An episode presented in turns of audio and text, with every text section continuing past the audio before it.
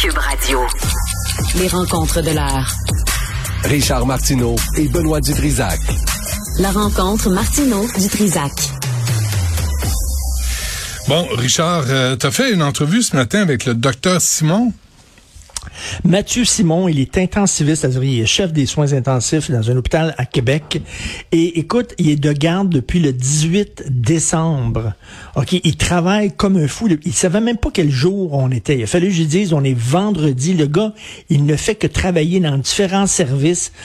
Tu sais, vraiment, le, sketch de, de, le bonhomme dans le sous-marin, puis là, il y a un trou, là, puis il essaie de boucher le trou, puis un autre trou, puis un autre trou, puis il bouche avec ses pieds, puis ses orteils, puis tout ça. là. Mmh, mmh. C'est vraiment ça, c'est hallucinant. Ce sont des héros, ces gens-là. Faut le dire, il n'y a pas un autre mot pour les décrire. Ils travaillent comme des Christi de fous. Déjà, avant la pandémie, l'élastique était étiré au maximum, on le sait. On devait imposer le travail supplémentaire obligatoire alors que ça devait être seulement en cas d'urgence, mais c'était devenu une façon de gérer au jour le jour. Et là, ils sont vraiment, ils travaillent comme des fous. Et les gens pas vacciné, Christy, là, c'est vous qui allez vous retrouver à l'hôpital, c'est vous qui engorgez le système. Arrêtez de penser à vous, hmm. mon corps, je ne veux pas mettre la fin dans mon corps. On vit en société, il n'y a pas rien que vous, c'est un bordel. écoute, il m'a raconté une histoire incroyable. Il s'en va dans la chambre d'un patient non vacciné qui est malade, qui a la COVID, qui est à l'hôpital. Il rentre puis il dit là, il va falloir vous mettre aux soins intensifs, monsieur, parce que votre état vraiment se dé... ça va pas bien, ça se détériore. Et là, le bonhomme en panique, il dit pouvez-vous me donner ma première dose de vaccin? Et là, il a dit ben, il est trop tard. Cabochon. Il est trop. Il a pas dit cabochon, mais qu'est-ce qu'il devait penser? Je l'ajoute. Il est trop tard. Le gars, il était prêt à voir, ben, pouvez-vous me vacciner? Il savait même pas qu'un vaccin, ça prend comme du jour avant de faire effet. Bon, Mais, tu vois, je, disais ça euh, tantôt avec Carl Marchand, là, on parlait du nombre de décès. Il y a 27 décès aujourd'hui. Je comprends pas pourquoi le gouvernement ou la santé publique ne dit pas, je comprends qu'on veut garder certaines données euh, confidentielles, mais pourquoi on ne dit pas sur 27 décès, voici il y en a combien de non vaccinés? Ben oui. Il me semble que ça serait un incitatif. Non, parce que, euh, oui, oui, tout à fait. Un chiffre tout seul, ça veut rien dire. Il y a combien de non-vaccinés là-dedans? On veut le savoir et on devrait pouvoir le savoir. Et là, il disait, regardez, docteur Simon, dit, des fois, je suis découragé de voir à quel point les gens ne pensent qu'à eux-mêmes. Mais ça, c'est des décennies. Là. On ne parle que de droit de la personne. Droit, j'ai le droit, j'ai le droit, j'ai le droit. C'est ça qu'on fait depuis des années. On parle jamais de devoir, on mm. parle jamais de, de, de collaboration.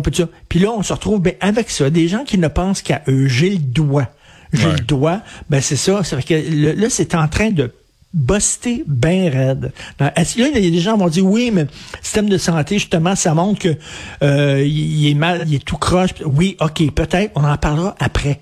Là, on est dans l'urgence. Excuse-moi là, mais excuse-moi là, mais ça, cet argument-là tient pas la route. On a des problèmes du système de santé. Moi, j'ai fait des entrevues avec des médecins à, à Vancouver puis à Toronto, et c'est le même problème. Il y a des pénuries de, de personnel partout. Pas juste au Québec, il y en a partout. Ils ont de la misère à trouver des infirmières partout. Fait que c'est pas juste, c'est trop simple de dire le système de santé vaut pas de la merde. Tu sais, c'est pas vrai. Les, les, les, infirmières font du temps supplémentaire obligatoire. Les, les médecins euh, roulent, euh, tu sais, là, présentement, là, ils sont à bout. Tout le monde est à bout. Cela dit, cela dit, il y a un monsieur Jean Baillargeon que j'ai interviewé, un expert conseil en communication. Il me dit, euh, Là, on veut, mettons, euh, bloquer l'accès euh, des, des non-vaccinés à SAQ. Je suis tout à fait d'accord avec ça.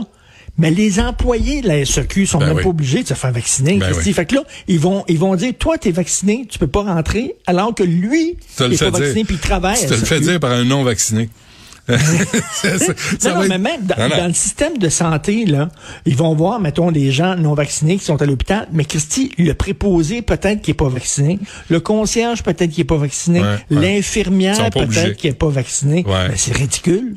Non, c'est clair. Puis, puis je parlais à Mme Scalabrini tantôt, elle me disait 98-99% des enseignantes sont vaccinées. Bon, ben, rendons ça obligatoire. Tu sais, pour le 1% qui peut contaminer les autres? Sais, puis ils sont pas tous euh, vaccinés à trois doses. À trois doses, t'es plus, t'es plus protégé qu'à simplement deux doses. Fait que là, les gens qui disent, on s'en va vers ça, là. tu peux l'attraper même si t'es vacciné. Calvaire, on va vous le répéter encore pour la millième fois. Oui, tu peux l'attraper, mais tes symptômes vont être moins graves. Et le risque de te retrouver à l'hôpital, c'est moins élevé, Christy. Ce sont les gens non vaccinés qui fuck le système. Si tout le monde était vacciné demain, on lèverait toutes les mesures sanitaires. Vous pourrez aller partout, il y aura plus de couvre-feu. Euh, je, sais pas, je, sais pas ce qu'il faut dire. Euh, es-tu en train de penser, toi, à une vaccination obligatoire dans ta réflexion personnelle? non, mais on s'en va vers ça. Là, là on, c'est, euh, je lisais ça dans le devoir. Là, c'est la méthode gradualiste. Fait que là, on va y aller par étapes. Là, on va la SAQ, la SQDC. Là, là, on, on voit au, au lieu de 1500 premières doses en rendez-vous, il y en a 6000. Fait que ce que ce que je constate, c'est que se, protéger soi-même, protéger ses concitoyens, sa famille, ses amis, c'est moins important qu'avoir le droit d'aller magasiner. Oui. Mais en même temps, tu penses-tu qu'en disant hey, tu n'auras plus le droit d'aller dans un salon de coiffeur, penses-tu que quelqu'un qui pense là, que le vaccin, c'est pour te faire entrer une puce en dessous de la peau, penses-tu qu'il va dire oh, ben finalement, fuck it, m'aller me faire vacciner parce que je pourrais pas aller au salon de coiffeur. En, général, ils ça fait peur à personne. Ils, se coupent les cheveux eux-mêmes. Mais, en général, ils se coupent pas les cheveux. Tu vu, euh, regarde les leaders du mouvement anti-vax, ça fait 10 ans qu'ils n'ont pas coupé les cheveux. puis, ils vont pas, ils vont pas chez le dentiste non plus en passant. Ce qu'il faudrait, ce qui leur ferait peur, là, hmm. c'est de dire que tu n'as plus le droit d'aller dans des salons où ils coupent les ongles d'orteil. Oh. Ça, ça, leur ferait peur. non, mais t'as plus de. Parce qu'il y a des gens qui ont dans mon point là-dedans. J'ai essayé de couper les miens hier. Mon fils était là. T'es capable, papa. T'es capable. T'es capable. Après trois heures, j'avais rien qu'un pied de fête. il se penchait à notre âge. à soir, je fais l'autre pied. Mais Hier, c'est le pied gauche, à soir, je fais le pied droit. Mais là, tu coupes la SAQ, tu coupes la SQDC, après, tu coupes l'Auto-Québec. Après, tu coupes tous les petits plaisirs. Ben là, c'est le dernier plaisir que j'ai. là. C'est la grenouille dans l'eau, puis tu augmentes la température un petit peu, un petit peu, un petit peu. Puis on va y arriver euh, au vaccin obligatoire parce qu'on n'a pas le crise de choix, parce que ces gens-là sont trop bloqués. Hmm veulent euh, rien savoir. J'ai vu ça tantôt, à Ciné Poitiers, 94 ans, qui est décédé.